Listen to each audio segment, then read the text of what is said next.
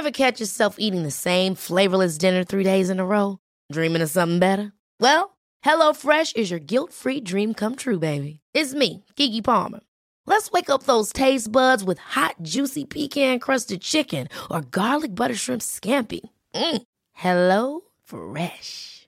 Stop dreaming of all the delicious possibilities and dig in at HelloFresh.com. Let's get this dinner party started. Hey, it's Ryan Reynolds, and I'm here with Keith, co star of my upcoming film, If, only in theaters, May 17th. Do you want to tell people the big news?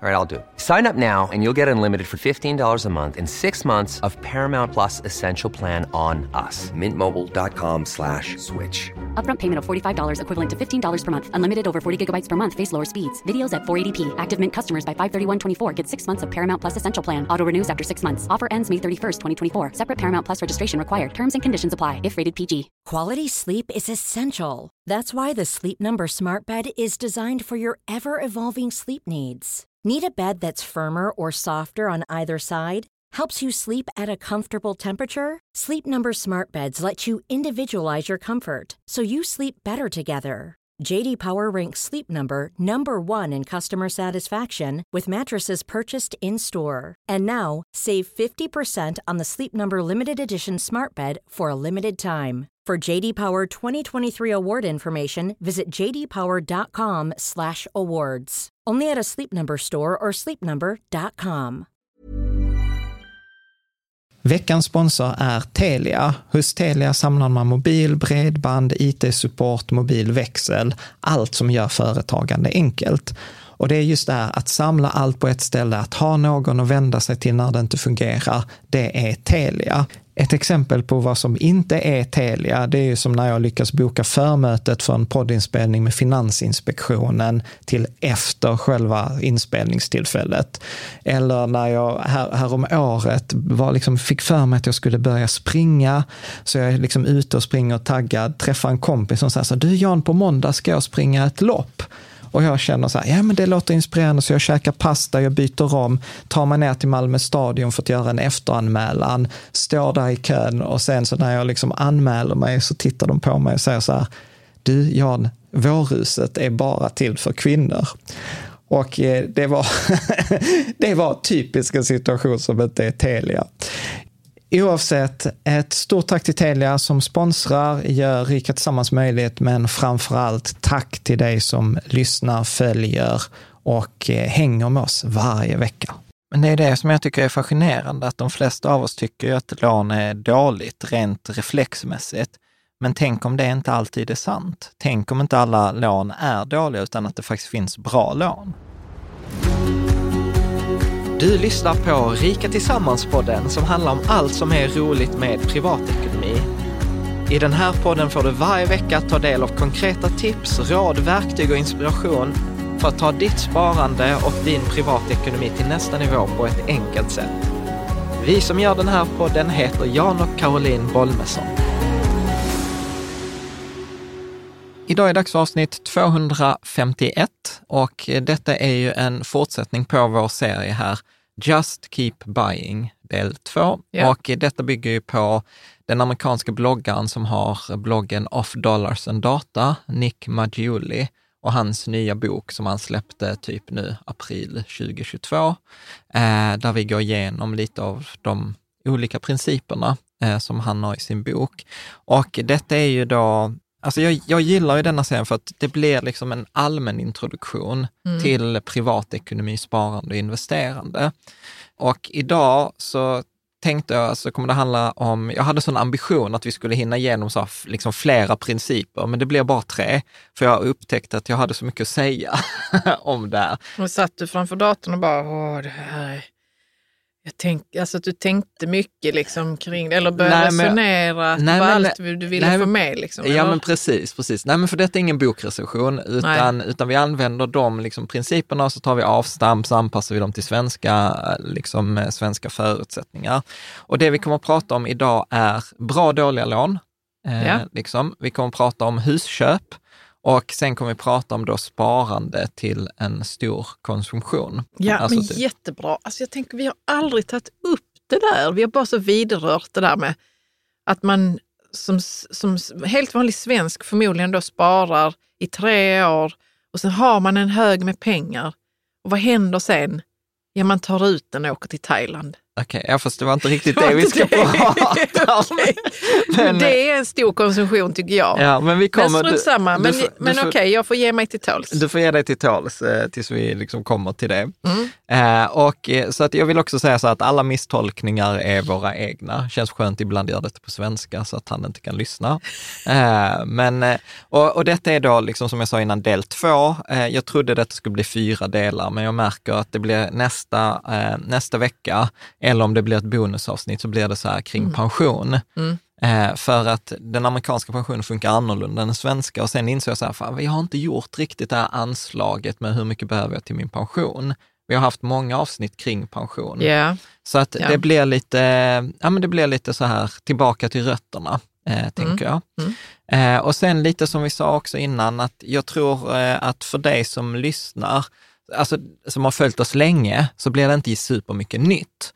Men däremot så blir det liksom så här, eh, liksom vässa sågen eller så att man har finslipat vissa saker. Ja, och repetera kanske vissa saker. Ja. För man, jag tenderar att plocka ut det som jag gillar och sen glömmer jag det som är viktigt för mig egentligen. ja, men det är ju så som man, man hör ju nya, nya saker. Nya vinklar. Nya, nya mm. saker. Så att jag hoppas inte att det blir så, ah, nej, utan tvärtom så tror jag att det kan, där kommer några intressanta grejer i dagens avsnitt också som var så här, fan det där var smart, så har inte jag tänkt kring det. Mm. Även om jag har gått och sagt samma sak, men han tar det liksom ett steg längre. Och det är väl det som är fördelen med att skriva en bok, att då unnar man sig att ta det liksom ett steg till. Ja.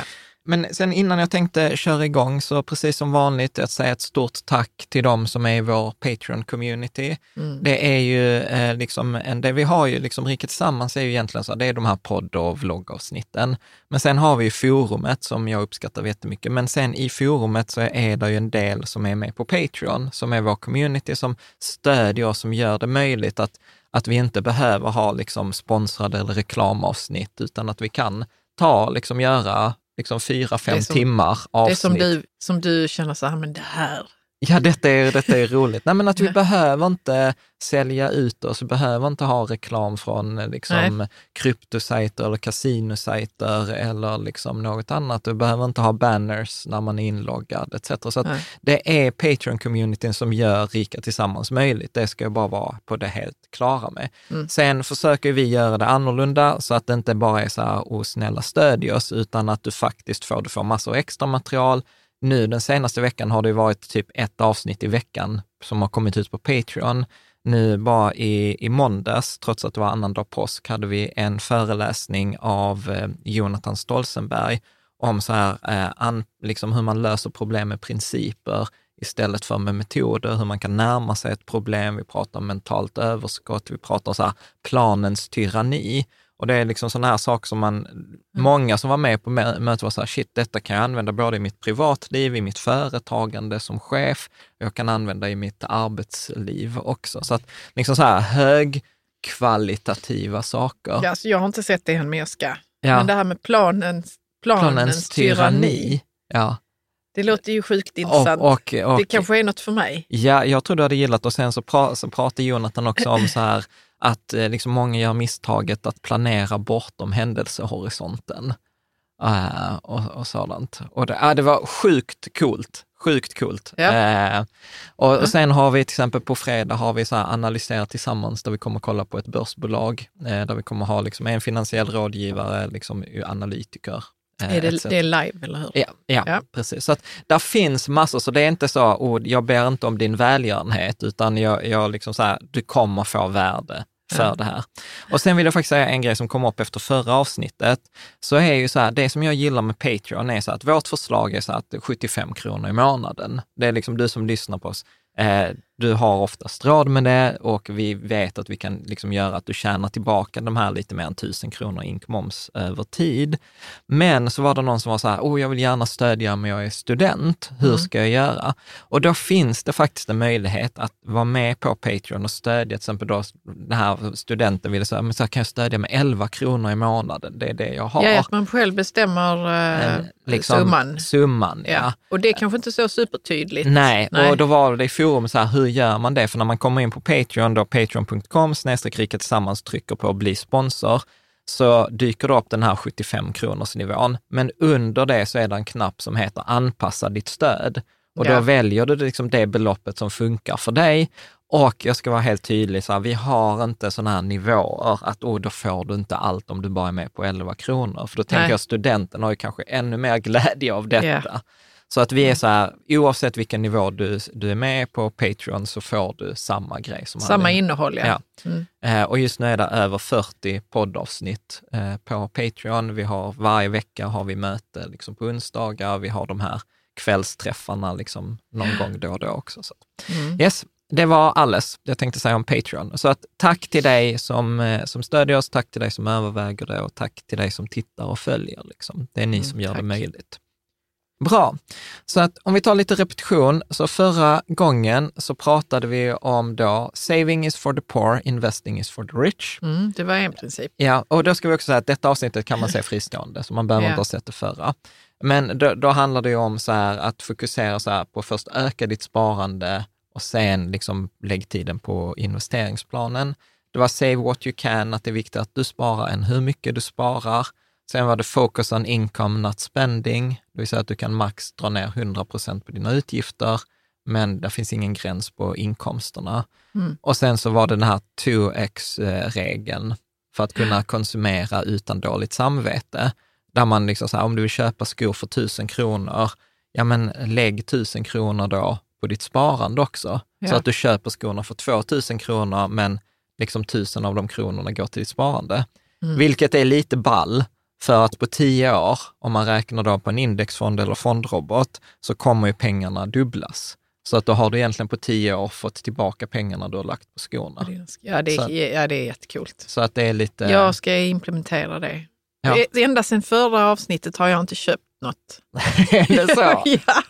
Jag så, ja, nej, men då är jag beredd att lägga alltså dubbelt så mycket då på Lysa. Och så har, har det varit så att jag har, liksom, alltså det har varit en barriär för mig. Ja. Men jag ska ta mig över den barriären och bara liksom göra det enkelt för ett mig tips, själv. Men, men som Ja. en kul grej, gör ett sånt på Lysa, eh, så, kan man, så kan man ju ha eh, olika konton, så menar skapa du? ett nytt som heter, detta är så här mitt 2x konsumtionsspar.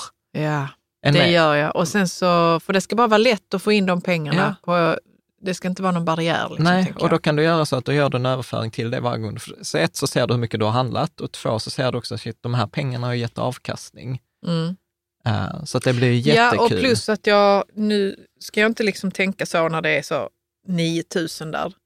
Nej. Åh, nu har jag handlat för 9000, utan det är okej. Ja, på tio Shit år får jag du är tillbaka. dålig på att tycka det är okej med viss spendering. Liksom. Ja, jag vet. Men, eh, och då kan man se det svart på vitt. Ja. Ja, strunt samma. Ja. det är så jobbigt när man erkänner saker utan att någon har bett om det erkännandet. Ja, ja, Så vill man bara gå vidare. Ja, men precis. precis. Eh, nej, och sen det sista vi pratade om förra gången, det var ju den här, eh, spara 50 procent av dina framtida löneökningar eller dina framtida löneinkomster. Vilket förresten är väldigt roligt att vi har en tråd på forumet som nu heter så här, vad har din lö- genomsnittliga löneökning varit sedan eh, 2000? Och då har vi så här formel, du kan säga så här, vad var din första lön, vad är din lön idag? Så kan du räkna baklänges vad din löneökning är. Men Eh, du har också förklarat den här eh, Save at least 50% of your future Ja, jag försökte Men förklara. det gjorde du jättebra i en tråd på forumet. Det kommer jag inte ihåg vad Nej, den du, kan tråden ju heter. du kan ju läsa här. Jag, jag försökte det förklara tråden detta. i- till av förra avsnittet. Ja. Mm. Ja, så, så att till varje avsnitt har vi en diskussionstråd i forumet. Men då var det så roligt att jag, jag, jag var ju tydligen inte så bra, så jag försökte förklara liksom teorin bakom att man ska Jo. spara 50 procent. Men du får läsa här vad Nidas eh, skrev. Jag detta. kan inte läsa, det är för Okej. litet Jan. Men då läser jag här. Ja, läs du. Då skriver Nida så här, tack för avsnittet, jag tyckte det var intressant även om det mesta var inpräntat vid det här laget. Och Caroline, det är inte du, det är Jan som är skitdålig på att förklara. Smiley. Jag har både en teknisk och naturvetenskaplig utbildning i ryggen och bitarna, bitarna föll inte alls på plats för mig naturligt heller. Nej. Och där skriver jag att det man behöver visa det visuellt med siffror Ja, och, för vissa grejer går inte att förklara så himla, så jätteenkelt Ja. genom att bara säga det. Jag Ja. vill bara säga det till ditt försvar och det förstod Nidas. Alltså, Nidas tyckte det också. Ja, så jag skrev sen på forumet, så att det är ett komplement, om det var så här efter förra avsnittet, shit för jag bara snackade i slutet, så finns det, Det finns- exempel med siffror. Och det är förståeligt tycker jag. Ja. Nu fattar jag det. Ja, vad bra. Mm. Så, då tänkte jag, vad ska vi prata om idag? Då ska vi prata om eh, idag, debt is, eh, isn't good or bad, it depends on how you use it.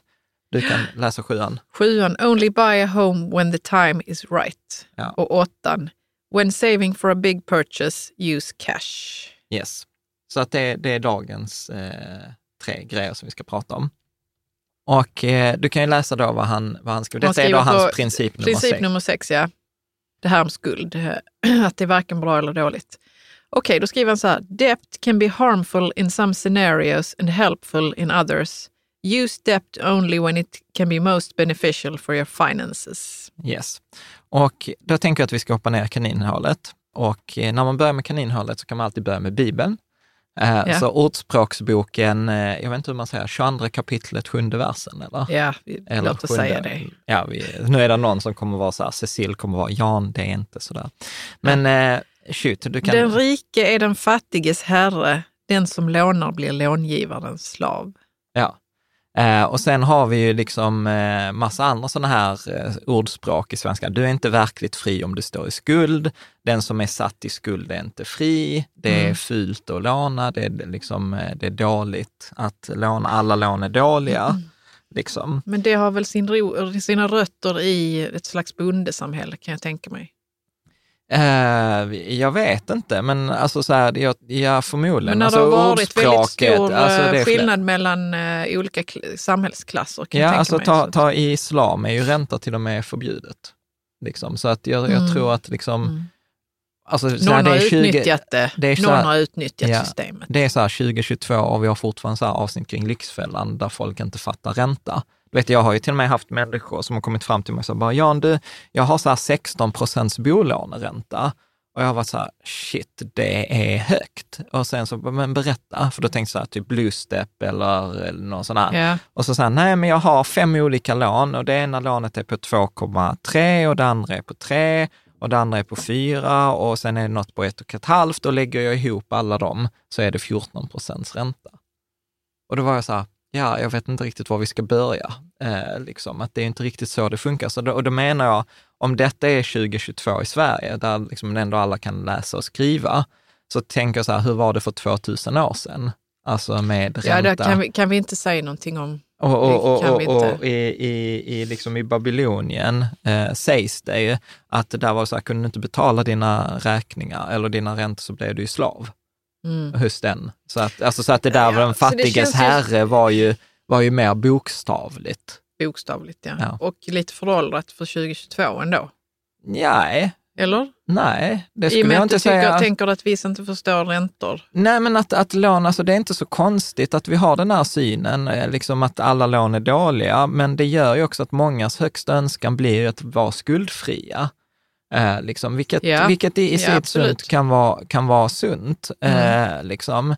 Men grejen är ju, påstår jag, att liksom så här, om man skrapar på ytan så, är, så, så behöver man börja ifrågasätta saker. Då blir det inte svart eller vitt, utan då blir det en ganska stor gråskala.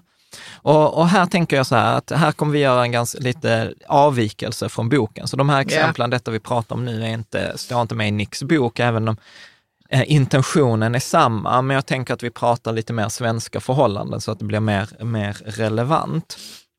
Och, och då tänker jag så här, ja, men, låt oss ta ett trivialt, trivialt exempel.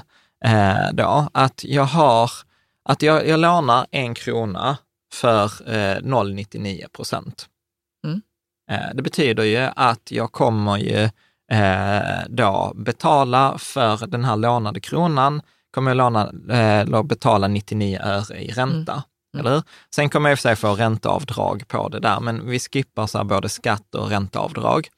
Och sätter jag in den kronan då till exempel på Lunar Bank på 1,05 procents ränta, så får jag ju en krona och fem öre. Så det betyder ju att mellanskillnaden mellan detta blir ju 6 öre. Så jag lånar, en- jag lånar för 0,99 och jag, jag får 1,05 och jag tjänar 6 öre mellan. Och då påstår jag ju så här, är detta ett dåligt lån? Mm. Liksom, då, då tänker jag liksom så här, nej, alltså det är det ju inte, för detta lånet har ju de facto gjort mig rikare. Mm.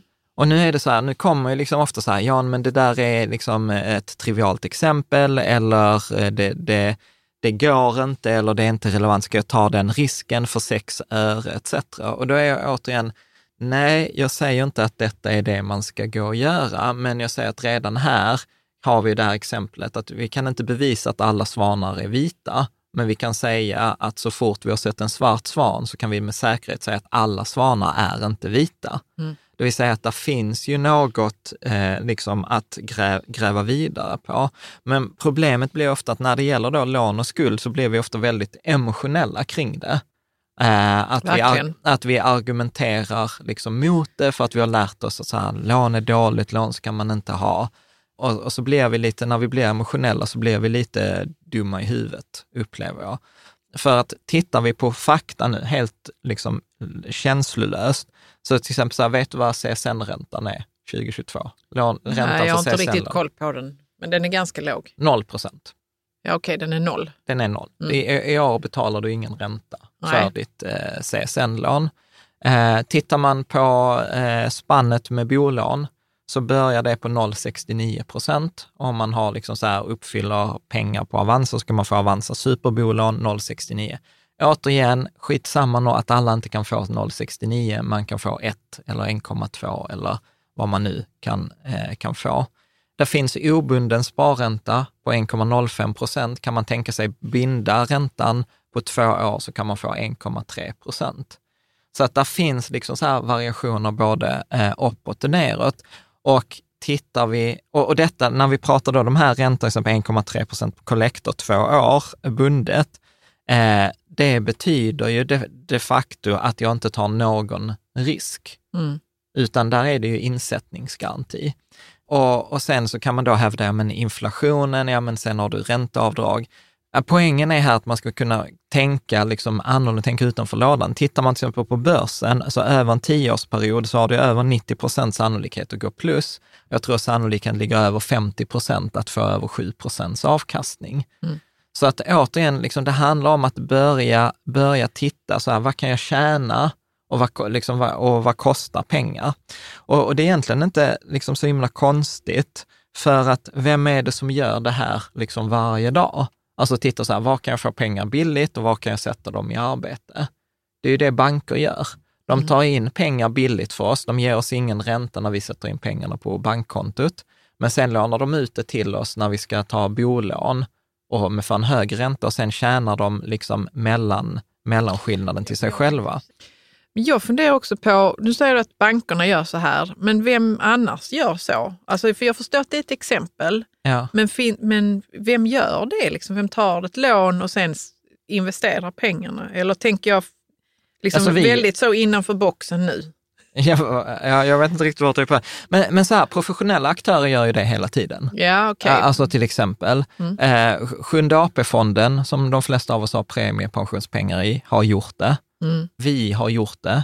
Och, och grejen är, tittar man till exempel på Avanza, så Avanza ger ju till exempel lån med 0 ränta med upp till 3 miljoner kronor, Mm. givet deras liksom, eh, vissa Och förutsättningar. det, det är för att investera dem. Ja, men precis. Eller? Så att Mm. om du har, så då säger de så här, ja men om du har eh, liksom ett visst belopp så kan vi låna ut 10 procent av det beloppet du har investerat. Så om du har en låg belåning, alltså upp till 10 procent, ja men då får du 0 procents ränta på Ja. det där. Och då är vi ju tillbaka där, då kan ju egentligen de facto låna pengarna för 0 procents ränta, lägga in det på ett sparkonto hos dem på 1 procent och sen tjänar jag mellanskillnaden. Mm. Och, och detta blir ju liksom det som jag tänker är, är liksom ett bra lån.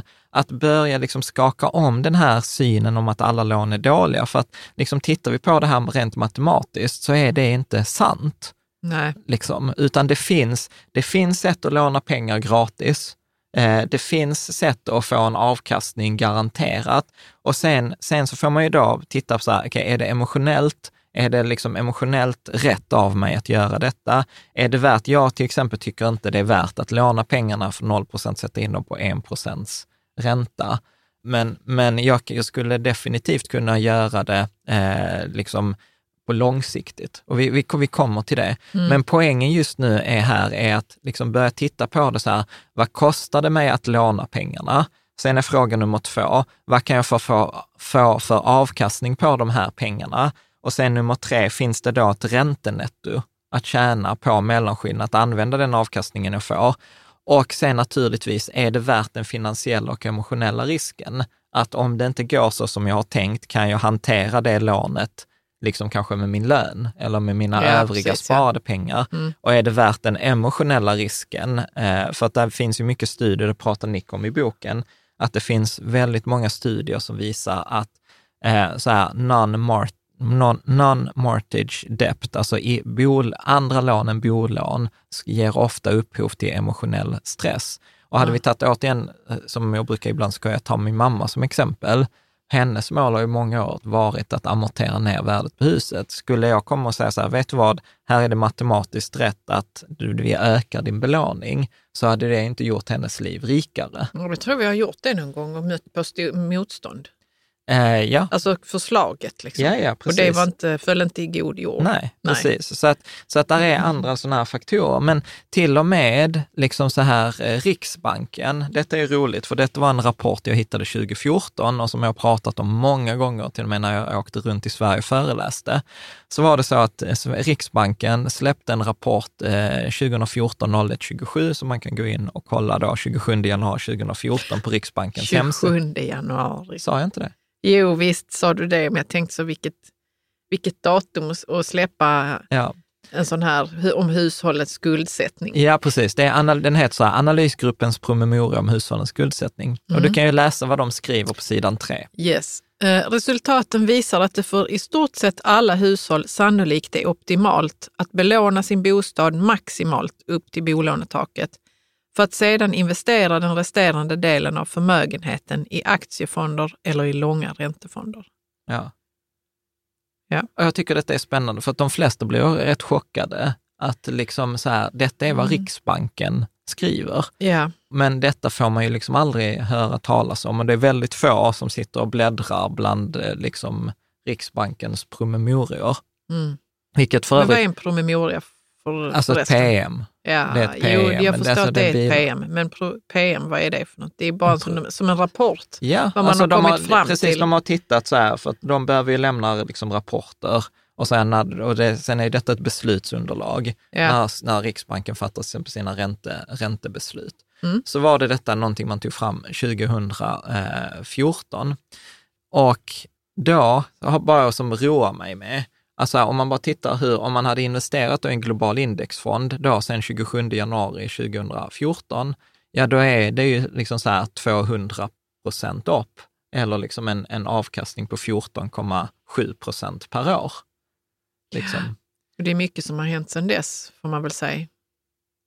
Vad? Alltså covid eh, och ja, ja, ja. allt möjligt har ju påverkat eh, den här kurvan liksom, och ändå 200 procent. Precis. Mm, så, att, så, så, att hade man liksom följt det då, men, och då kommer jag återigen de här emotionella, men hur ska man veta att det kommer vara så i framtiden? Nej, det vet man inte. Men liksom det är, man vet, när, när man investerar så vet man ju aldrig, utan det handlar ju om odds och sannolikheter. Men jag tycker det, liksom, det är intressant att se att det inte bara är någonting vi har hittat på här i podden eller Nick har hittat på i sin bok, mm. utan att det finns ganska mycket liksom så här, en annan syn på, på lån än den här gängse synen. Och där finns alltså många, många studier, till exempel eh, vi har några i, som vi diskuterar i forumet. Där kom en, en studie 2008, tror jag, från Yale, som heter Life Cycle Investing and Leverage. Leverage är då belåning eller hävstång på engelska. Och, och då skriver de så här, buying stock on margin can reduce retirement risk. Så de säger till och med så här att investera i aktiefond, belånade, att låna pengar och investera dem långsiktigt kan minska risken för att du, kan gå, eh, för att du går i pension och dina pengar inte räcker till. Ja. Och det är inte så de flesta hade tänkt sig, att, för då har vi liksom sanningen att, att låna kommer alltid öka risken. Nej, låna kan ibland sänka risken och vi kommer att prata om det mer. Och sen så andra studier som säger så här diversific, diversification across time eller life cycle investing. Och vissa studier har till och med tagit det så långt att de säger att om du har en ung person, alltså säg 30-årsåldern, som har 25-30 30 års horisont fram till pension. Så det som hade varit liksom optimalt statistiskt från en sån person, det är ju att för varje krona man sparar så lånar man en krona och så investerar man dem. Mm. Eh, och så gör man det liksom över de här långa tidsperioderna eftersom börsen tenderar att gå upp över tid. Och då var det till och med så att i, jag vet inte, nu minns jag inte exakta, men x antal av gångerna så kommer man förlora och bli av med alla pengarna. Eftersom om du har liksom belånat dig till 100 procent så räcker det att börsen tappar eh, liksom 50 procent innan du är av med hela ditt kapital. Men då sa de så här, även om vi tar hänsyn till de gångerna eh, och hade liksom att även om vi tar hänsyn till de gångerna man förlorar och blir av med sitt kapital, då är det bara dagen efter, spara en ny krona, låna en ny krona och göra om exakt samma grej. Och så har du liksom väldigt hög sannolikhet för att det kommer funka.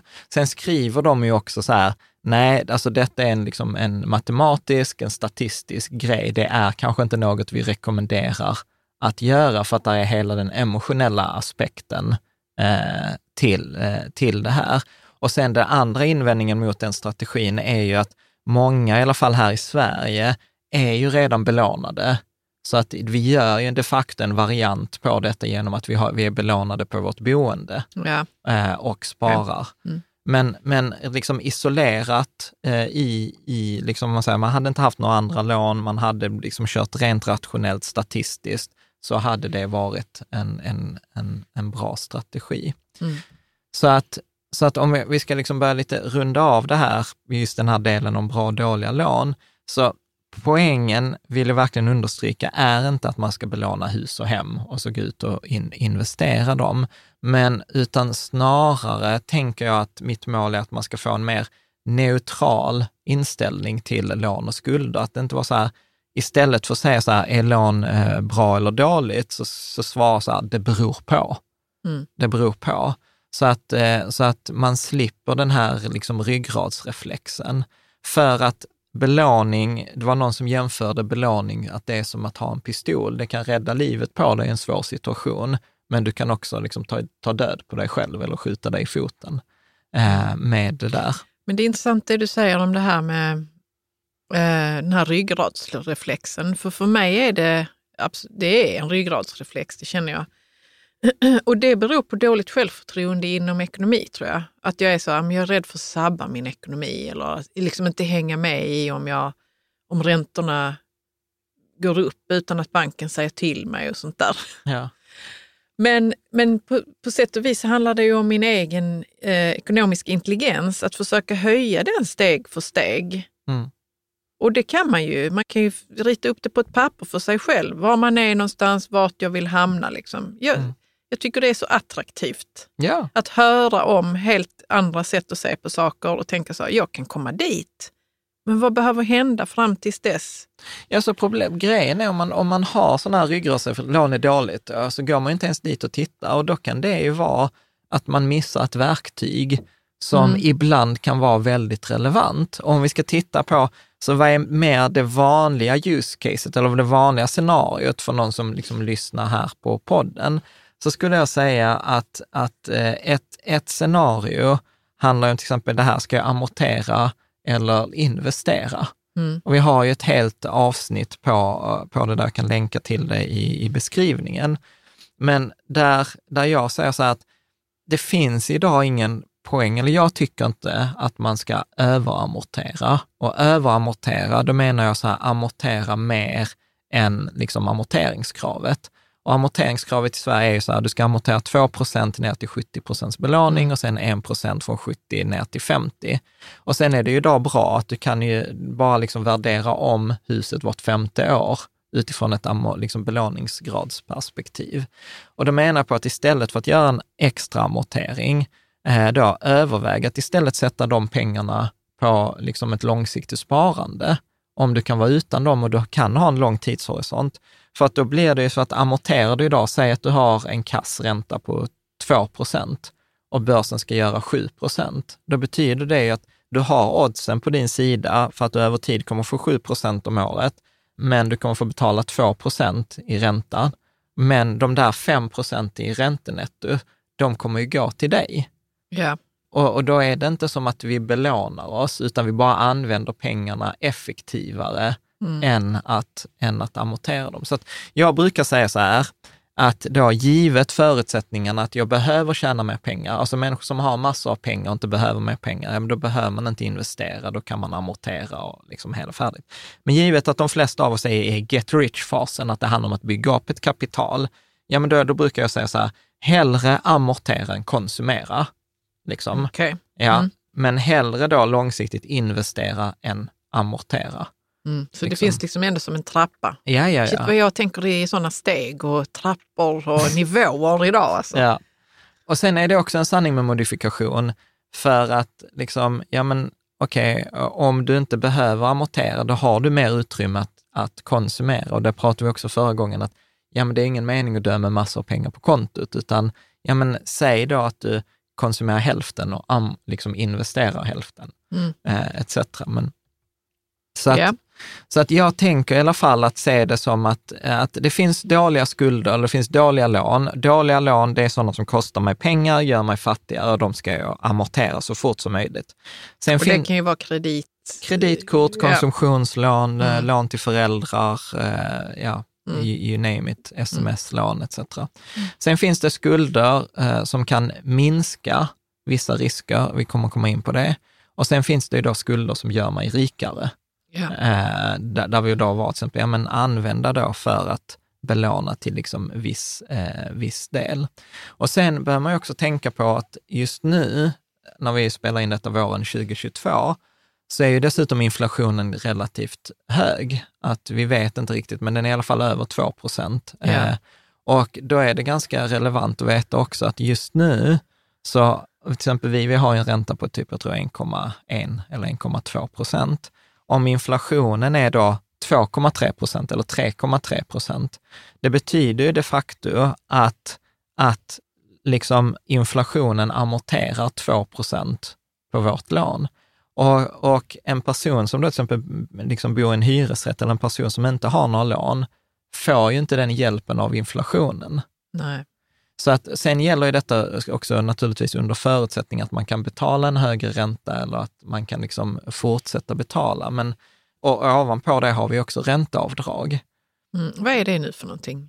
Att jag kan dra av 30 procent av räntan mot min skatt. Så att jag får egentligen, alltså så här, väldigt förenklat kan man säga att jag får 30 procent rabatt på att låna pengar. Yeah. Vilket också är en sån här eh, grej som man kan ha en åsikt om eftersom det skapar ju en ojämlikhet i samhället. Att vi som har mycket lån, eh, liksom just nu, vi ligger ju nästan på fem miljoner i, i lån. Det betyder ju att, att jag säger på en procent, eh, det blir 50 000 om året. Mm. Ja, det betyder att vi får tillbaka 15 000 kronor i skatt varje år i form av ränteavdrag. Ja. Eh, så att, det kan man ju liksom ha åsikt om, om det är rätt eh, eller fel, men jag kan ju tycka så här att det är kanske, vi som vår ekonomi står inte faller med det. Nej. Och är det rätt att de som har mest pengar och mest lån ska få mest avdrag? Mm. Eh, vilket man kan ha en liksom, politisk åsikt kring. Så att, så att just de senaste åren, och just nu så blir man ju också dessutom straffad om man inte har lån. Så det har varit liksom förmånligt att ha lån, alltså för att ett, du har kunnat investera pengarna som du har lånat, om, om du har kunnat göra det. Och sen har du dessutom fått avdrag för räntan för de pengarna du har investerat. Och mm. sen har du dessutom en situation där inflationen äter på ditt lån. Ja, ja. Så ja jag kan tänka mig att vissa tycker det är lite sjukt och det är, att det är liksom konsumtionssamhället som driver det här och bla bla. Ja, det kan man, ja, det kan man tänka. Jag vet inte faktiskt. Men... Ja, ja. Så, så att, och, och återigen, jag, jag, är inte så mycket för bra eller dåligt, rätt eller fel, sant eller falskt, utan bara att, liksom att ha en syn ja. på att så här, så här ser det faktiskt ut. Mm. Uh, och sen säger jag så här, nej men jag väljer ändå att amortera för jag vill inte ha något lån, för det får mig att sova gott om natten. Ja men perfekt, mm. då, är mm. det ju, uh, då är det ju valt. Mm. Så att om man ska liksom så här försöka sammanfatta det, så det avsnittet som vi hade då, spara, investera eller, eller amortera, det var då avsnitt 102. Men om jag skulle säga någonting, så amortera allt som inte är bolån. Eh, det är liksom, eh, sen följ amorteringskravet, eh, överamortera inte och sen eh, överväg att använda en, en mindre, mindre del i liksom värdepappersbelåning och framför allt så skulle jag säga i de situationer där marknaden blir irrationell, alltså som till exempel 2020 när vi hade den här coronakraschen. Och då kan folk vara så här, ah, du vet, ja, men det är så här farligt att belåna. Men då tänker jag också så här att när jag, vi gjorde ju det lite eh, och vi har lånat ibland när, när det har varit bra tillfällen på, på marknaden. Men då ser jag det som att, okej, okay, vi, vi hade ändå månadssparat, liksom de kommande 24 månaderna till exempel. Och att låna är ju egentligen att ta pengar från framtiden till mm, idag. Mm, yeah. Så att jag flyttar liksom bak de framtida pengarna till, till idag. Och då säger jag exempel, då, kan jag, då har jag tänkt så här, okej, okay, men säg att jag skulle liksom månadsspara de kommande 24 månaderna, att jag skulle månadsspara 1000 kronor i månaden för att det ska vara enkelt att räkna. Ja, men då kan jag, då om börsen har fallit eh, liksom 20 procent eller 30 procent, ja, men då kan jag idag plocka ut 24 månaders framtida månadssparande och flytta det idag, för jag tror att jag kommer få mer betalt för att ha de pengarna investerade idag. Och sen amorterar jag av det lånet de kommande 24 månaderna med mitt månadssparande. Yeah. Än mer så att det blir bara liksom att jag flyttar pengarna i tid, alltså längs en tidslinje. Yeah. Så att, och, och, i en sådan situation så är det för mig, då ser jag inte det som någon större risk att jag Nej. har lånat de pengarna. Men det är också för att vi trodde att börsen skulle gå upp då efter att den hade gått ner 30 procent. I mars 2020 var det va? Ja. och det ja. kunde ju gått ner mer, det vet vi inte, men Nej. vi tog den, ja. Eh, den chansningen eller vad man säger. Ja, mm. precis. Och för, för, att då var ju resonemanget, en genomsnittlig börskrasch är typ 50 procent ja. ner och det tar tre år. Och så var vi så här, okej, okay, men kan vi vänta tre år? Kan vi, vara, kan vi betala detta yeah. lånet eller kan vi amortera yeah. det? Ja, men det hade gått att amortera. Mm. Ja, men då är det värt det. Och sen mycket riktigt i det fallet så föll det väl ut eftersom börsen ökade upp med typ 100 procent från botten till, ja, till toppen. Jo, men precis att vi resonerade kring det ju. Ja. Kan vi klara det ja. om det går ner mer? Mm. Ja. Så att, eh, så att alltså mm. det, det blir liksom ett sätt att, att managera sina pengar, att hushålla. Men också återigen, som vi pratade om i förra avsnittet, att saving is for the poor, investing is for the rich. Det vi pratar om nu är ju liksom, säg att vi, vi, vi kan höja vår avkastning med kanske 5 000 kronor på att göra detta sättet. Ja, glöm inte bort att du förmodligen hade fått mer effekt att jobba eller få övertid eller kunna lägga in mer pengar. Inkomsterna, ja. att öka inkomsterna. Så mm. detta vi pratar om nu är egentligen en strategi för när man investerar, att ha det som en liksom appendix A i sin finansiella plan, eh, användning av belåning. Mm. Liksom, ja, bra att du säger det. Annars kan man tänka att det är så plan ett. Nej, nej. nej plan A. Nej, det är det nej. inte. Eh, och, och sen så kan jag ju tycka också att, eh, liksom, att inte belåna, jag tror Sjunde AP-fonden hade ett mandat upp till 25 procents belåning. Att det var max vad de belånade. Och jag kan tycka att det, det går ju att belåna mycket, mycket mer på Avanza eller att låna på huset etc. Men jag, jag tycker att man ska nog inte belåna, när man är maximalt belånad så ska man nog inte vara mer belånad än 25 procent eh, av sitt investerade kapital. Och, och upp till 10 procent så tycker ju Avanza att det är relativt riskfritt att man är belånad eftersom de eh, ger ju dig 0 procents ränta och räntan är ju alltid ett mått, något liksom slags mått på hur, hur riskfyllt tycker att långivaren att det är att, att låna, ut pengar pengarna. Mm. Ja. Och då tycker de i 10 procent är ju liksom... Riskfritt. Ja, ja, de har ju säkerhet i dina värdepapper. Ja, precis. Men, ja, de vet men, ju vad du har. Ja, mm. så att... Ja. Bra. Och sen det sista då, att, att belåning kan ibland minska eller sänka vissa risker. Eh, då är det till exempel om man tittar på likviditetsrisk, att ofta när man är äldre, bortom 55-60 år, så är det många gånger svårt att få lån. Så att ibland har jag ju liksom också rått vissa pensionärer att ta ett preventivt lån. Alltså att ta ett lån när du är 55 år, till exempel när du fortfarande kan få lån, även om du inte använder det, så att du har de pengarna tillgängligt Mm. eh, när, eh, eh, när du behöver dem. För att sen när du behöver dem så kommer du inte få ut lånet. Nej. Så att det där kan också finnas en aspekt. Sen, sen, och, sen skriver Nick ganska mycket om till exempel sådant som vi har sett till exempel i Afrika, alltså fattigdom. För fattigdom är mer utbrett i USA också. Eh, där det finns en viss rationalitet att till exempel ha eh, kreditkortsskulder i stora USA. Att ha pengar och en kreditkortsskuld för att det minskar risken för att du inte har likviditet när du behöver det, till exempel. Så att det finns liksom vissa, vissa situationer då, då det faktiskt kan, eh, kan minska andra sorters risker genom att ta lån. Mm. Du ser Men vänta, ut. du sa att man har en kreditkortsskuld. Ja, men till exempel, då har han tagit exempel, en person som har eh, till exempel 500 dollar kreditkortsskuld Mm. och sen har de eh, liksom 500 dollar i, i kontanter eh, eller på sitt bankkonto. Och då är det liksom så här ekonomiskt sett eh, liksom irrationellt, för du betalar räntan på de där 500 dollarna, så de hade kunnat ta 500 dollar från bankkontot och betala av skulden. Ja. Men då hade de ju inte haft några, några pengar på sitt bankkonto. Och, och då är det ju bättre att kanske ha de där 500 dollarna tillgängligt, ungefär precis på samma sätt som vi nu sa med pensionärerna. Att du kan Ja, ja, lösa ja. Andra, f- andra former av risk. Alla risker är inte att du ska förlora pengarna. Det finns risker som att du inte får lån när du behöver dem, till exempel. Nej. Det är ju en risk. Ja, jag, jag, där är det som någon slags ryggmärgsreflex att inte ha en kreditkortsskuld.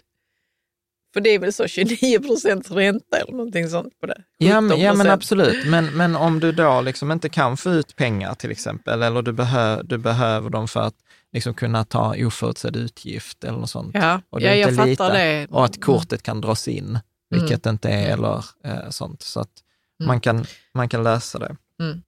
Yes. Okej, Sen tar vi nästa då. Ska du läsa? ja. Sju. Only buy a home when the time is right. Buying a home will probably be the biggest financial decision you ever make. As a result, you should only do it when, you, eh, when it fits into both your finances and your current lifestyle. Så att, eh, och detta är en ganska vanlig fråga som vi har på forumet. Jag tror den kommer nästan varje vecka. Mm. Och du vet, nu har vi köpt ett hus eller vi planerar att köpa ett hus. Hur ska jag tänka? Det känns jättefarligt och nu är husen dyra. Och, och sen så blir det också så här att, att man ibland måste liksom titta så här, alltså som vi, vi brukar prata om, var är, var är liksom, vilken jord är blomman planterad i? Att Ja, ibland var så- kommer tanken var ifrån? kommer tanken ifrån? För många kan svara så här, "Ah, jag hade köpt ett billigare boende. Ja, fast jag påstår ju så att där är egentligen bara tre saker man ska spara till i livet. Det är liksom så här buffert, eh, alltså det vill säga trygghet, sova gott om natten. Det andra du ska spara till är bostad och sen det tredje är pension. Mm. Och då är jag så här, jag är helt okej med att lägga pengar på en bostad. Att det är där pengarna, det är okej att ta ut pengar från sitt sparande för att köpa en bostad. För det är någonting som kommer ge dig energi, det kommer ge dig massa mervärden eh, liksom i, i, i livet. Eh, och om man ska då sammanfatta Nicks, eh, här- så här har vi kombinerat våra egna råd kring att köpa boende och det som Nick Maggiulli skriver. Eh, så, brukar, så brukar vi säga så här att eh, köp inte ett boende förrän du vet att du kan vara på samma ställe i minst tio år. Ja. För att då minskar du risken för så här fluktuationer i, i, i bopriserna. Eh, du, liksom I en bostadskrasch, det som kommer hända är inte att du kommer behöva lämna hus och hem, utan du kommer bli inlåst i samma boende, så du kommer inte kunna flytta. Det är högst sannolikt det som händer innan att du kommer behöva lämna boendet. Så att ha höjd för att du har en stabil familjesituation så att du inte behöver ett annat boende de kommande tio åren. Det vill säga att har du planerat att ha barn, ja men ha så att de kan ha ett eget rum. Ha Liksom. extra utrymme, köp en större lägenhet. Är det Ja, det du ja, menar? Eller större ja, hus eller vad det Ja, kan vara? jag, jag, skulle, jag skulle liksom avråda från att köpa boende för här ska jag bo i två år. Mm. Då hade jag försökt hyra hellre eller andra Ja. hand eller någonting liksom sådant. Hyresrätt är ju såklart nummer ett, men det, det är svårt. Det är inte alltid möjligt. det, det är ibland svårt, eh, Mm. svårt att ha. Hey, Dave. Yeah, Randy. Since we founded Bombus, we've always said our socks, underwear, and t shirts are super soft. Any new ideas? Maybe sublimely soft. Or disgustingly cozy? Wait, what? I got it. Bombus. Absurdly comfortable essentials for yourself And for those facing homelessness. because one purchased equals one donated. Wow, did we just write an ad? Yes. Bombas. Big comfort for everyone. Go to bombas.com slash ACAST and use code ACAST for 20% off your first purchase. There's never been a faster or easier way to start your weight loss journey than with PlushCare. PlushCare accepts most insurance plans and gives you online access to board-certified physicians who can prescribe FDA-approved weight loss medications like Wigovi and Zepbound for those who qualify. Take charge of your health and speak with a board-certified physician about a weight loss plan that's right for you. Get started today at plushcare.com slash weight loss. That's plushcare.com slash weight loss. plushcare.com slash weight loss. Cool fact a crocodile can't stick out its tongue. Also, you can get health insurance for a month or just under a year in some states. United Healthcare short term insurance plans, underwritten by Golden Rule Insurance Company, offer flexible, budget friendly coverage for you. Learn more at uh1.com. Och sen så brukar jag också säga liksom att ha en stabil karriär, en stabil ekonomisk situation, för att det är liksom viktigt att man ska kunna ha råd för att eh, liksom kunna både höjd ränta om man behöver låna pengar, men också som, som vi har pratat om i tidigare, att, att bo, det är inget som driver kostnader så mycket som ett boende. Och, och här pratar Nick eh, Maggiulli, och detta stämmer väl liksom så här empiriskt, att ett boende kostar 1-2 procent av värdet i underhåll per år. Eh, vilket är ju liksom stökigt. Mm. Alltså, Mm. eh, om vi tittar, så vårt hus är ju värt, värderat typ 10 miljoner. Och då är det så här, då säger den här 100 till 200 000 om året i Ja. underhåll. Ja, ja. Och tittar vi de senaste fem åren så, så har vi lagt någonstans Alltså det mellan... är ju så sant och vi, jag tror inte vi förstod riktigt heller när vi köpte hus att det är så det är. Ja, Eller jag tänkte inte på det, så jag tänkte så att det kommer kosta lite grann. man- Men fönstren är fixade och det är ju liksom inte så mycket att underhålla. ja, Men det är det. ja. Ja, det är det. Så att jag tycker att det där är en sån där bra, bra tumregel, att räkna med att 2% av husets värde i underhåll eh, varje ja, ja år. det är så superbra att vara medveten om. Ja. Mm.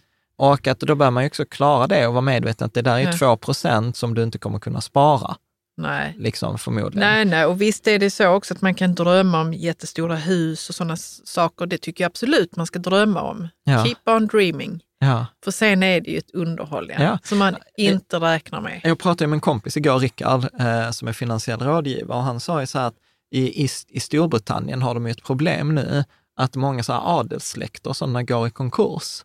För de klarar Mm. inte underhållen på de här liksom stora egendomarna. Nej. Och där finns ju till och med, jag, jag såg något för något år sedan, så var det så här, du kunde köpa ett slott för typ en krona. mm. Ja, men så har det väl varit i Frankrike också. Ja, för Bra att- tag. Ja, för att underhållet är så brutalt eh, på de här, eh, på de här Och egen- samtidigt väldigt synd att man inte, alltså för då kommer de att stå och vittra liksom. Ja, ja. Väckt K-märkta hus och murar och ja. trädgårdar. Och, Precis. Så att, eh, och, och sen också vara medveten om att liksom utöver de här 1-2 procent av värdet i underhåll per år, lär det ju även kosta i tid och energi. Mm. Eh, Som, eh, som till exempel, jag kan ju säga så att jag är okej, om vi tittar på vår boendesituation nu, vi trivs i vårt hus och vi uppfyller alla de här. Men för mig upplever jag så här att det börjar kosta ganska mycket energi.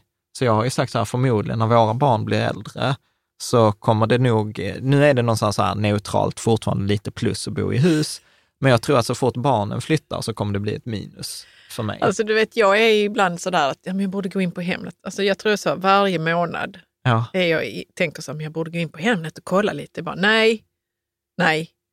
Vi ska inte kolla på några lägenheter på Hemnet därför att nu så ska vi bo här ja, tills barnen är tillräckligt stora och de går ju till skolan nu. De behöver Ja. ju liksom inte ens cykla någon lång bit. Eller. ja, Men det är absolut så vi är helt överens att det är ett, då kommer det vara ett minus att bo här. ja, Eftersom både du och jag gillar att sitta framför datorn. ja, Vi gillar inte att klippa fjärilsbuskar. Nej. Vi gillar inte att installera vår dammsugare, höll jag på att säga, gräsklippare. Och, Ja, Nej, men, alltså det ska, någon annan kommer ta över detta huset så småningom och den kommer nu säkert älska arbetet.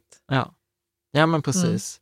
Och, och sen också slutligen då, att vara medveten om att boendet inte är en investering, utan att se det som, som en konsumtion. Ja. Och, och detta går ju lite till eh, emot fakta, eller lite historik, att jag säger så här, boendet är inte en investering utan en konsumtion. För går man in på ekonomifakta.se och tittar sedan 1986 så har svenska bostadspriserna ökat, eller gett, ökat med 13 gånger pengarna nominellt. Mm. Det vill säga ungefär 8 procents avkastning per år. Så att det har varit liksom, eh, nästan som börsen ska ge i genomsnitt. Tittar man eh, inflationsjusterat så är det också så här mer än sex gånger pengarna. Så det är liksom brutal, brutal uppgång. Och det, detta är ju dessutom så här 13 gånger pengarna nominellt, det är ju obelånat. Mm. Och vad jag menar med att det är obelånat är ju att många har ju dessutom lånat pengar på sitt boende, det vill säga som gör att man har haft en avkastning på 20, 30, 40, 50 procent om året.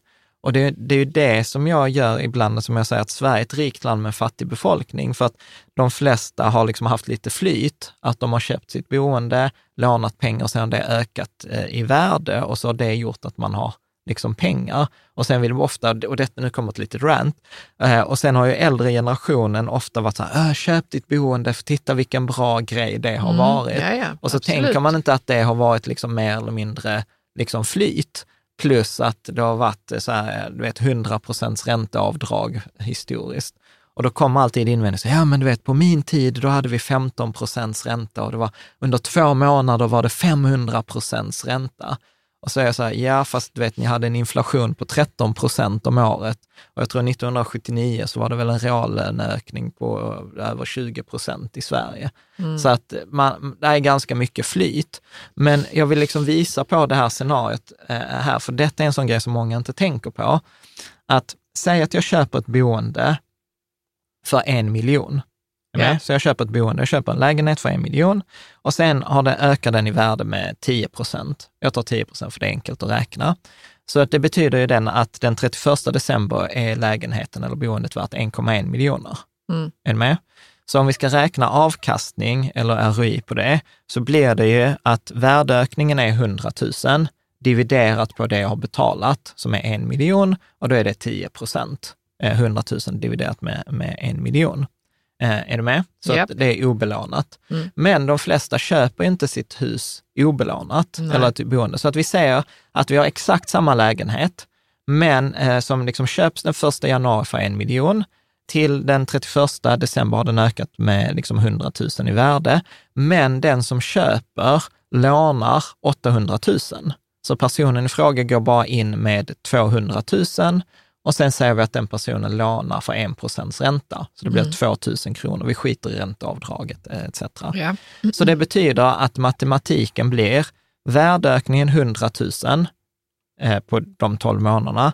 Man har betalat, eh, man har betalat 2 000 kronor i ränta, så det blir minus, så det är 98 000. Så 98 000 är värdeökningen. Och sen dividera med hur mycket har man lagt in. Mm. Jag har lagt in, inte en miljon, för jag har ju redan räknat av lånet eftersom jag har räknat av räntan. Ja. Så då blir det 98 000 dividerat med 200 000. Mm. Och då kommer vi fram till att värdeökning, alltså avkastning på eget kapital, alltså avkastning på det kapitalet jag har satt in, Ja. är ju de facto 49 procent. Mm. Så jag har ju liksom nästan, liksom, ja, mer, eh, fått med, ja men eh, på två år har jag liksom mer dubblat mina, liksom min, min, det egna, egna kapitalet. Ja. Eh, och, och detta tycker jag också är ganska intressant, för att innan så hade vi ett långt resonemang kring bra och dåliga lån Mm. och vi pratade så här, du vet, max belåna 25 procent och det är säkert folk som tyckte så här, nu, nu är Jan helt crazy här. Men att låna, låna då 800 000 för att köpa ett enda boende på ett enda ställe på en enda adress i en enda förening, det tycker vi är helt okej. Och då pratar vi inte om att låna 10 procent, då pratar vi om att låna 800 procent. Ja. Eh, liksom. Mm. Nu räknar jag säkert fel. Och 400 procent eh, var det, för jag lånar fyra gånger eh, det insatta kapitalet.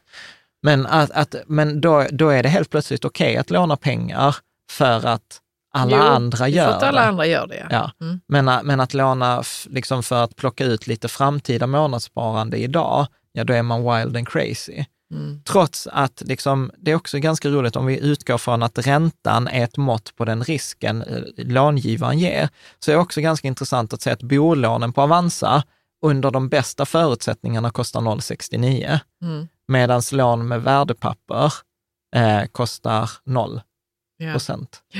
Sen är återigen, den jämförelsen haltar, man kan skjuta ner den, men det är ändå illustrativt för de flesta när jag har ställt den här frågan på föreläsningar, så här, vad tror ni det är högst risk för? Vilken ränta är högst? Den på att låna på värdepapper eller låna på bostad? Mm. Så tror ju alla att låna på värdepapper är mycket högre ränta än att låna Mm. på bostad. Så att vi, vi är inte helt konsekventa i detta när vi tänker med, med, med lån. Alltså i ett område så kan vi tycka det är wild and crazy och ett annat så är vi så bara, ja men då gör jag det för att alla andra gör det.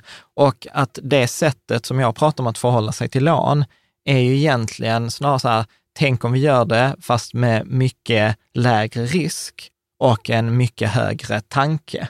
Ja. Liksom, att göra det medvetet och vara medveten om risken och dessutom risksprida det. För att lånar du säg 10 procent på en global indexfond, då har du ju liksom spritt ut pengarna på världens 10 000 största bolag i olika valutor, olika branscher, olika sektorer, olika storlek på bolagen, olika världsdelar, alltså Mm. geografier.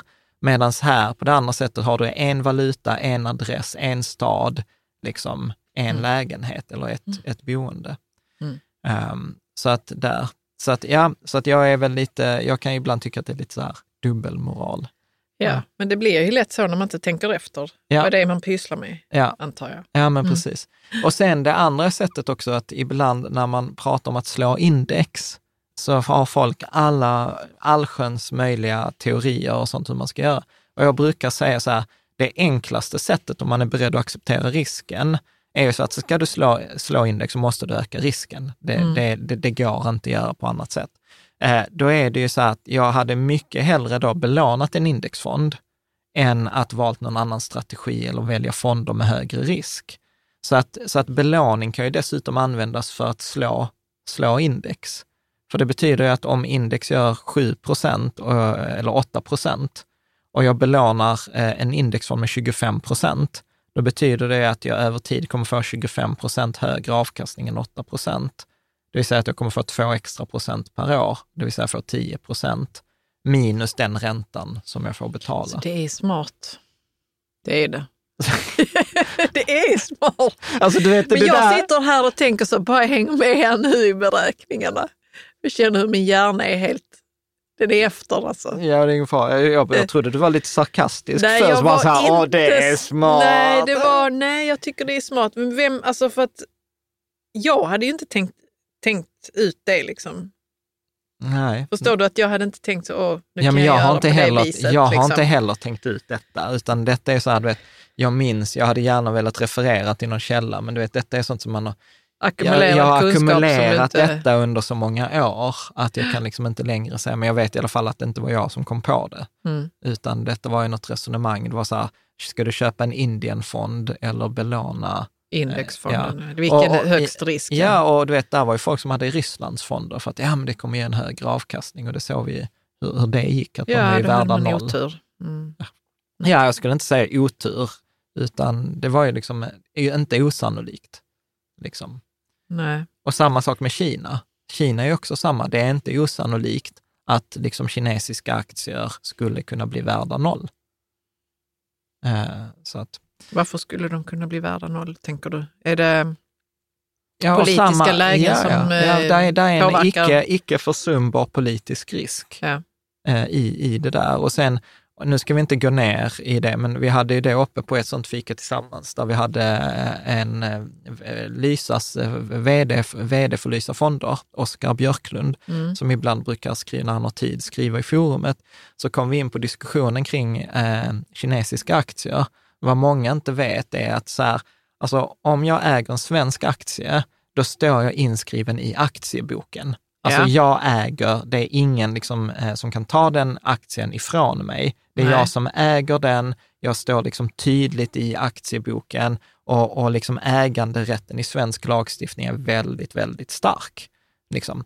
I, om du äger en aktie, köper en kinesisk aktie på Avanza, så äger du inte aktien, utan du äger liksom något krav som är en proxy på något annan värdepapper som går ungefär som det kinesiska värdepappret, för att du är inte tillåten att äga, som västerländsk investerare, äga kinesiska aktier direkt. Och det där är en sån där liksom papperskonstruktion som inte så många är medvetna Och jag kan inte ens förklara, liksom vi kom in på det och sa så här, nej, vi konstaterar så här att vi vet inte hur det där är upplagt. Så att, eh, Det är Ja. sådana här små intressanta utvikningar som jag älskar. ja, och som jag aldrig har förberett. Nej, men det blir liksom...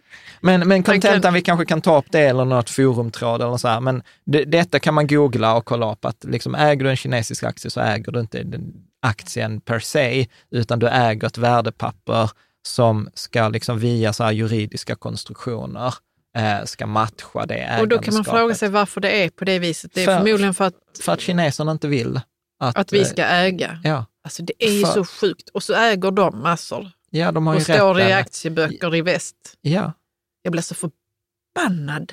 ja. Det känns som att eh, ja men så här, kineserna spelar, screwed liksom. ja, men kineserna spelar ett annat spel. Ja, de spelar ett annat spel. Ja. Mm. Eh, liksom. Bra. Ja. För att avsluta, avsluta denna delen då med boendet. Du kan ju läsa då, för detta kommer från Nicks bok.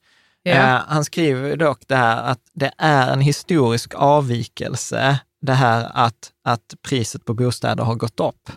Mm. Eh, och du kan läsa vad han skriver. Yeah. When it comes to housing as an investment, unfortunately, the data isn't that promising. Robert Schiller, the Nobel Prize winning economist, calculated the inflation adjusted return on US housing uh, that it was only 0.6% a year from eh, uh, 1915 to 2015. More importantly, most of the return came after the year 2000. Mm. Så tittar man på långa tidsserier för bopriser, till exempel här tittar han från början av 1900-talet, så har det liksom gått i sidled. Alltså den förväntade, precis som vi säger att den förväntade avkastningen för börsen är typ 7-8 procent. Mm. Alltså för en global indexfond 7 procent, för en svensk indexfond kanske 8 procent. Eh, Mm. liksom. Så är den förväntade historiska avkastningen för en bostad att den ska gå i linje med inflationen. Liksom. Bostaden slits, du underhåller den, så den ska vara ungefär värd samma som den var liksom förut. Den, där finns liksom inget fundamentalt som gör att den ska öka i värde. Eller Nej. tvärtom, fundamentalt ska en bostad minska i värde om du inte underhåller den, vilket är ganska logiskt. Mm, Men säger han varför det är så här? För man kan tänka sig att det finns en rad faktorer som bidrar till Ja, så att det det är de senaste spekulera- det kan- 20 åren som har bidragit Ja, till... i Sverige så, så kan man, i Sverige kan man ju spekulera, det finns ju många faktorer. Till exempel, den, jag skulle säga att en jättestor eh, faktor är att vi har totalt icke-fungerande bo, bostadsmarknad i Sverige. Mm, Jättesvårt att få hyresrätter mm, i Sverige. Det, det, många säger att det är liksom stor brist. Det byggs fel typer av bostäder. ja, absolut. Det byggs inte liksom- byggs by- mycket, men det är inte hyresrätter. Det är inte rätt. Nej. Ja, eller, eller jo, det kan vara hyresrätter, men då är det hyresrätter som är dyra, Mm. eh, som, som, som liksom inte passar. Istället Nej, för att bygga, alla nej, istället för att bygga bi- billiga, Mm. billiga hyresrätter. Eh, en annan faktor just nu är till exempel att eh, liksom byggmaterialpriser ökar. Vi har haft Mm. höga kostnader eh, liksom, eh, i, i samband med byggande. Det kan också vara andra säger att en faktor är att till exempel kommunerna sitter på marken och så vill de liksom inte sälja den, för då kan de också, för sen sitter de dessutom med ett fastighetsbolag. Och om Mm. de då inte säljer marken, då kommer det kommunala bostadsbolaget kunna ha högre hyror, för då blir det ju mindre konkurrens. Ja. Alltså, där är, där är liksom hundratals eh, sådana saker. Det är att vi avskaffade, eh, vi sänkte skatterna, fastighetsskatten sänktes utan att ränteavdraget avskaffades. En sådan grej. Vi har haft låga räntor Mm. eh, de senaste 20 åren, eller ja, senaste 15 åren. Så att där, Jo, men i USA, Ja, men det är ungefär samma. Ja, det, det har varit samma. ungefär Mm. samma, samma utveckling. Eh, så att det är bara att jag inte har siffrorna för, för Sverige. Men går man in, Cornucopia, Lars Wildring, han, har, han följer ju mycket bostadsmarknaden och han, han har ju skrivit, skrivit mycket, om, eh, mycket Mm. om det här. Så att, eh, så att ja, när jag tittar på en bostad, eftersom vi vi pratar hela tiden om att vi ska liksom utgå från data, vi ska utgå från statistik, vi ska utgå från oddsen. Och då skulle jag ju säga att oddsen är definitivt på att, att bostadspriser ska gå i takt med inflation, än att de ska gå upp med 8 procent om året. Mm. Sen kan de mycket väl, alltså jag har ju haft fel om bostadsbubblan i över tio år. Jag har ju till och med varit med i debatt på SVT och pratat om att det är en bostadsbubbla och gjort bort mig, liksom så här i efterhand. Eh, Nej, men det men- var en diskussion. det var en diskussion, Det var en absolut. diskussion. Så att de kan mycket väl gå upp, men, men där är liksom till följd av alla de här andra faktorerna. Men om man hade haft en fungerande bostadsmarknad, om man tittar på långa tidsserier, det finns en serie för eh, Amsterdam, tror jag att det är, där är en gata där man har eh, noterat alla bostadsförsäljningar på den gatan sedan 1400-talet. Ja, jag hörde om det. Berätta Ja, alltså mer. en riktigt lång tidsserie. Och den är också samma. Att, att bostadspriserna har egentligen bara ökat med inflationen. Så Mm. att de har, de, Ja, de precis, har inte ja. ökat realt, utan de har Mm. bara ökat nominellt. Eh, liksom. Mm. Så att, eh, och det säger ju också alltså skillnaden som vi hade på de svenska bostadspriserna som har gått upp 13 gånger nominellt, men bara 6 gånger realt. Så att det visar ju också att det gäller att skilja på det nominella och det reala. Kan vi bara säga vad realt och nominellt är? Eh, nominellt eh, är inklusive inflation och realt är exklusive inflation. Så vi säger, när jag säger att det är sex gånger realt, då utgår jag från att en krona 1986 kunde köpa lika mycket som en krona 2022. Men eftersom pengarnas värde minskar så blir det liksom 13 gånger mellan 1986 och 2022. Och det var realt. Nej, nej det är nom- Nominellt. nominellt. Nominellt. Ja. Så nominellt, då är inflationen, då, har, då, då Mm. skiter du i inflationen. Realt, då säger vi så här, vi räknar bort inflationen, så vi vill veta i reala termer. Ja. Du ser så frågande ut. Nej, nej, det var bara att det var eh, Att vi säger att en krona 1986 är lika med en krona 2022. realt. Det är det, är det som realt. vi vill veta. Ja. Mm, utan inflation. Ja. Yes. Och, och detta, vi ska inte göra någon lång grej, men detta är också ganska intressant. För att om vi återigen tar min mammas hus som, som exempel, eller eh, ja, skitsamma, det är inte exakt min mammas hus, men eh, jag, jag gjorde ett räkneexempel något tillfälle. Så att säg att eh, man hade köpt ett hus 1988 Mm. för en miljon kronor, då en miljon 1988 pengar. Och sen tittar man 2018 och gjorde ex- ex- detta exemplet och så säger man så här att ja, det, det har då ökat till då 1,8 miljoner. Mm. Är du med? Så då hade man ju fått, när man säljer det, betala skatt, eller Mm. hur? 22 procent på de 800 000. Typ 160 000 har man fått Redan nu betala i känner jag skatt. hur jag blir arg. Är du med? Det är Precis. inte rätt va? Nej, för att hade man tittat på det realt Mm. så är en miljon då tror jag 1988 är samma sak som 1,8 miljoner Mm. 2018. Så att du har liksom de facto realt inte tjänat någonting, men du ska ändå betala skatt. Ja, Så du har ju de facto gått back ja, på på, affären. på ja. affären. Mm. Och så tror man att man har gått plus. Ja, så jag så här, hoppas någon på Skatteverket eller på staten fick en fredagskaka för det där, för det var smart. Smart tänkt. Bra. Ska vi ta den sista principen? Ja, nummer åtta då. When saving for a big purchase, use cash. Though bonds and stocks may earn you more while you wait, when saving for a wedding, home or other big purchase, cash is the way to go. Ja. Och, och, och då kommer ju liksom eh, frågan, liksom så här, hur, hur, ska jag in, hur ska jag investera? Men du kan läsa lite till faktiskt, för han, han Ja. skriver detta bra. Uh, you want to buy your first home, or maybe you want to get married, or maybe you just desire a new car. Whatever you have uh, your heart set on, it's time to save up. But what's the best way to do that? Should you let your money sit in cash, or should you invest it while you wait? I ask. I asked a few financial advisors that I have worked with over the years, and they all responded in the same way: cash, cash, cash. When it comes to saving for a down payment or other big ticket item, cash is the safest way to get to get there. Period. Full stop. Ja.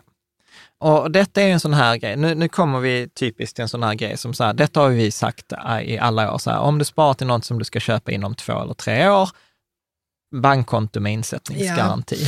Ja. Men här tycker jag att han förfinar det Mm. eh, och har ett, ett väldigt snyggt resonemang, för han har ett matematiskt eh, resonemang kring det här. Och, och då säger han så här, eh, men, och nu har jag tagit mina egna siffror här för att illustrera det i, i svenska kronor, men säg att du sparar, i fem, du sparar 5 000 kronor i månaden och du behöver 120 000 kronor. Så då kommer ju det ta dig 24 månader. Och då kommer folk säga så här, men inflationen då? Liksom. Och då säger vi så att ja, inflationen, att pengarnas värde minskar, att eh, liksom, om jag idag behöver 120 000, om vi då säger 2% inflation, ja, men då betyder det att jag kommer förlora ungefär 4 000 kronor på Mm, de här till två om två år. Ja, Mm. att- och det säger att inte förlora, utan att det som idag kostar 120 000 kommer kosta 125 000 om två år. Ja. Är med? Det är så inflation funkar. Det är inte att, Yes. det, att pengarna försvinner, utan att det som idag blir kostar dyrare. 120 000 kostar 125 000. Mm. Då. Eh, så kommer detta ta då 24 månader att spara ihop.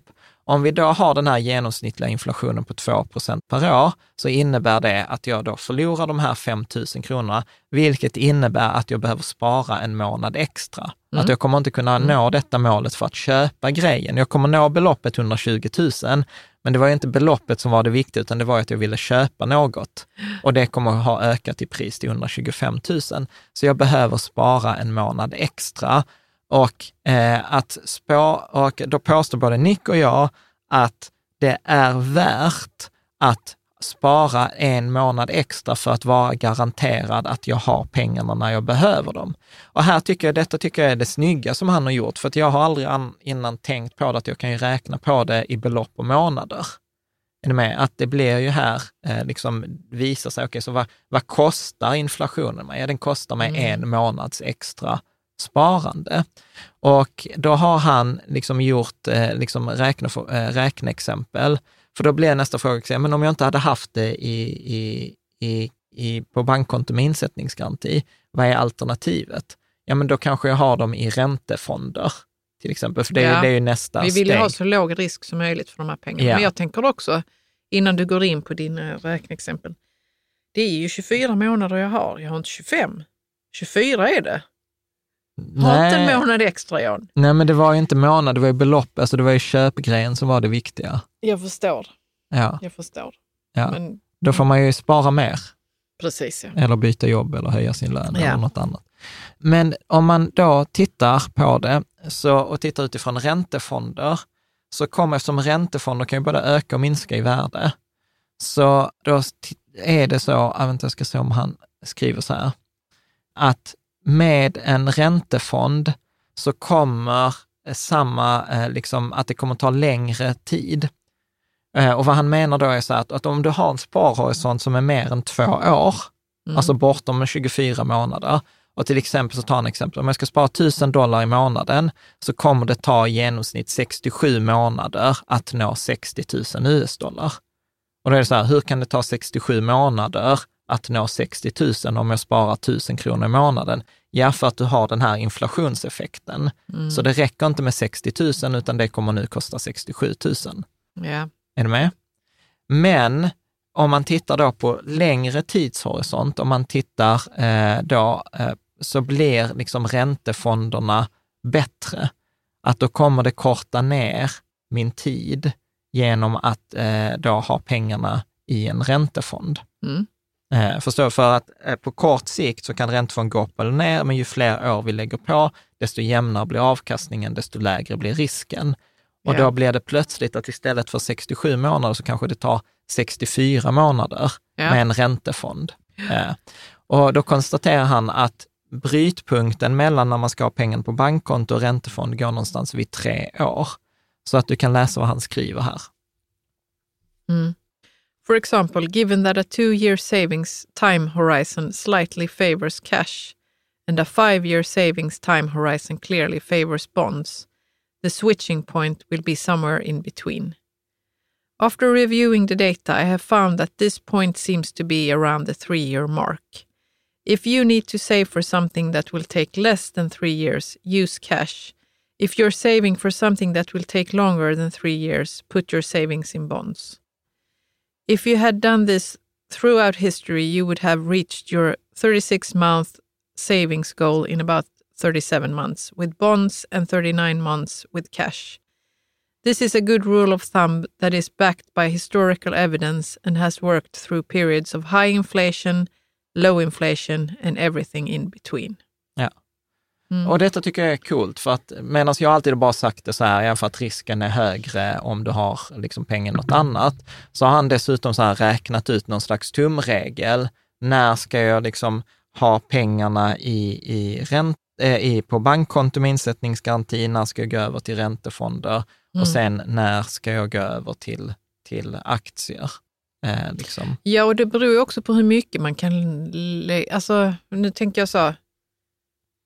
När behöver jag pengarna? Hur mycket kan jag lägga undan? Hur lång tid tar det då för mig? Det tar ju kanske längre tid för mig än för dig, låt säga. Är Jag du med? inte. Alltså det blir så väldigt individuellt liksom, hur mycket jag kan lägga undan. Jag bara tänkte så. Strunt samma. Nej, Jo, men för att man behöver fundera över hur mycket man egentligen kan lägga undan till sitt bröllop. Om man tänker mig, jag har inte ens träffat en rätte än. Är du med? Okej, men det där är ett typiskt, för att ta Jonathans exempel från det, det är Ja. att planera bortom händelsehorisonten. Ja, precis. Du- du- ja, det du- kan man. Man nej, kan göra nej, det. du kan inte planera, det är slöseri på resurser. Ja, Jag Åh, kan- vad skönt, för det tar bort så himla mycket stress för mig. Att hitta den rätta, ja det hoppas Nej, jag. att planera bortom händelsehorisonten. Därför ska jag lyssna på det Patreon-avsnittet med Jonathan. Ja, ja. Ja. det var asbra. Eh, Mm. Det var asbra.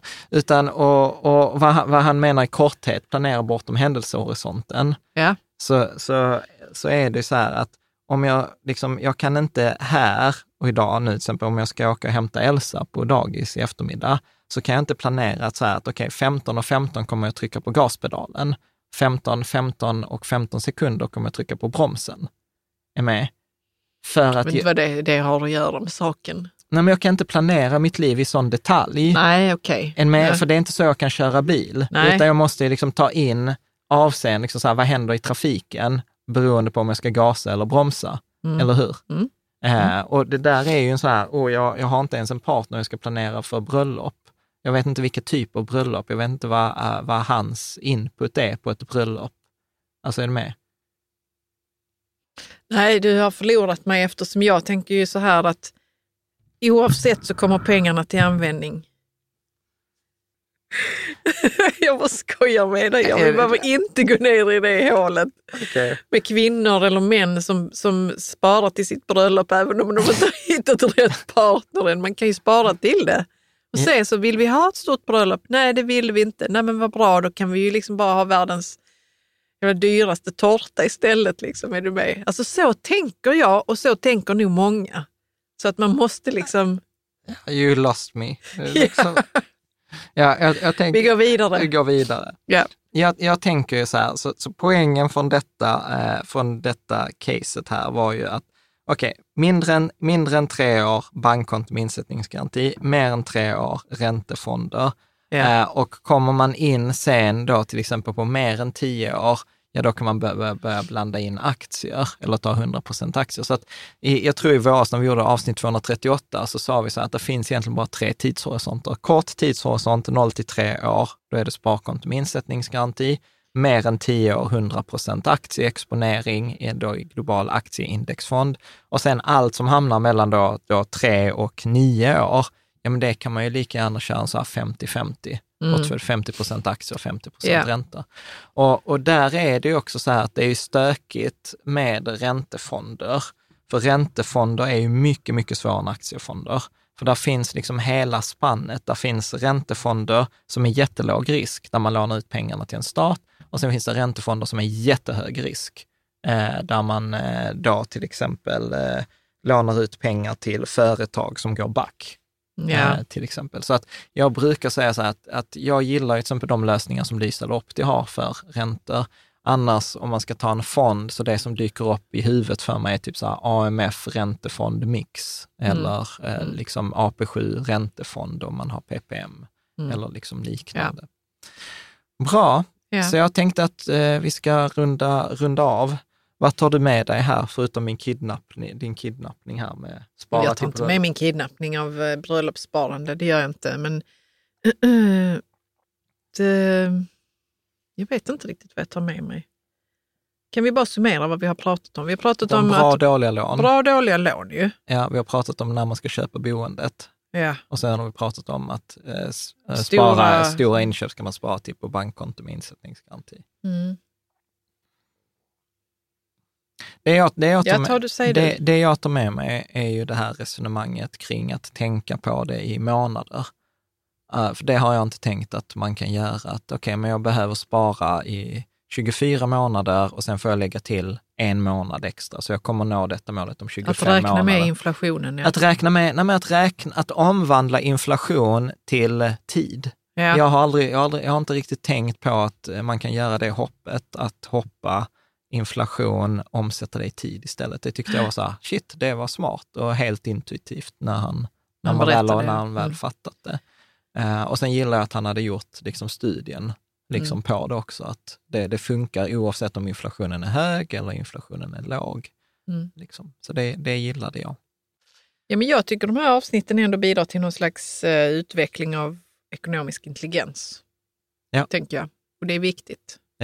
Även om man inte fattar allt eller håller med om allt så, kan, så sätter det igång hjulen. Nej, vi har ju hört att jag är kass på att förklara här. Men det sätter igång hjulen och man börjar kanske bli lite smartare och mer, få mer självförtroende för att man har hört saker och man tänker på det sen när det Ja. gäller. Liksom, ja, med räntor och ja. boende och Precis, så. Precis. Mm. Nej, och sen tänker jag också så här att eh, jag blev så imponerad av det här Jonathans föreläsning på Patreon där med händelsehorisont och planens tyranni. Men sen nu när jag ska återge det så bara inser jag så här hur lite jag kan återge det. Så att, Ja, eh, det är jättespännande. ja, du har att- tyckt att det var bra och det var något som behövde fastna men det behövs kanske mer ja, exponering ja, jag hör ju det det. nu när jag ska ge, försöka återge hans exempel, men det var mycket mer sens när han pratade. Ja. Ja, men snyggt. Och annars så här, avslutningsvis, så bara liksom tack för att eh, du lyssnar. Tack för Mm, att du följer oss. Eh, och naturligtvis, du är varmt välkommen till Patreon-communityn. Patreon.com rika tillsammans. Eh, och så tänker jag att vi ses där eller vi ses i forumet och kommentera gärna. Liksom så här, om du håller med, eh, om du inte håller med något vi har missat, eh, etc. Och så tänker jag att vi ses nästa vecka, så får vi se om vi fortsätter med principerna eller om vi gör det här sidospåret med pension. Eller, idag känner jag mig inspirerad för att göra sidospåret med pension, men det kanske är nä- annat nästa vecka. äh, snyggt, tack så mycket. Tack. Hej.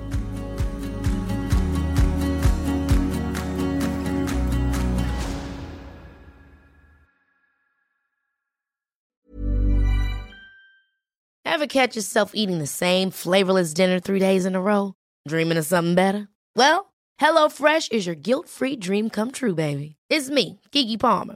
Let's wake up those taste buds with hot, juicy pecan-crusted chicken or garlic butter shrimp scampi. Mm. Hello Fresh. Stop dreaming of all the delicious possibilities and dig in at HelloFresh.com. Let's get this dinner party started.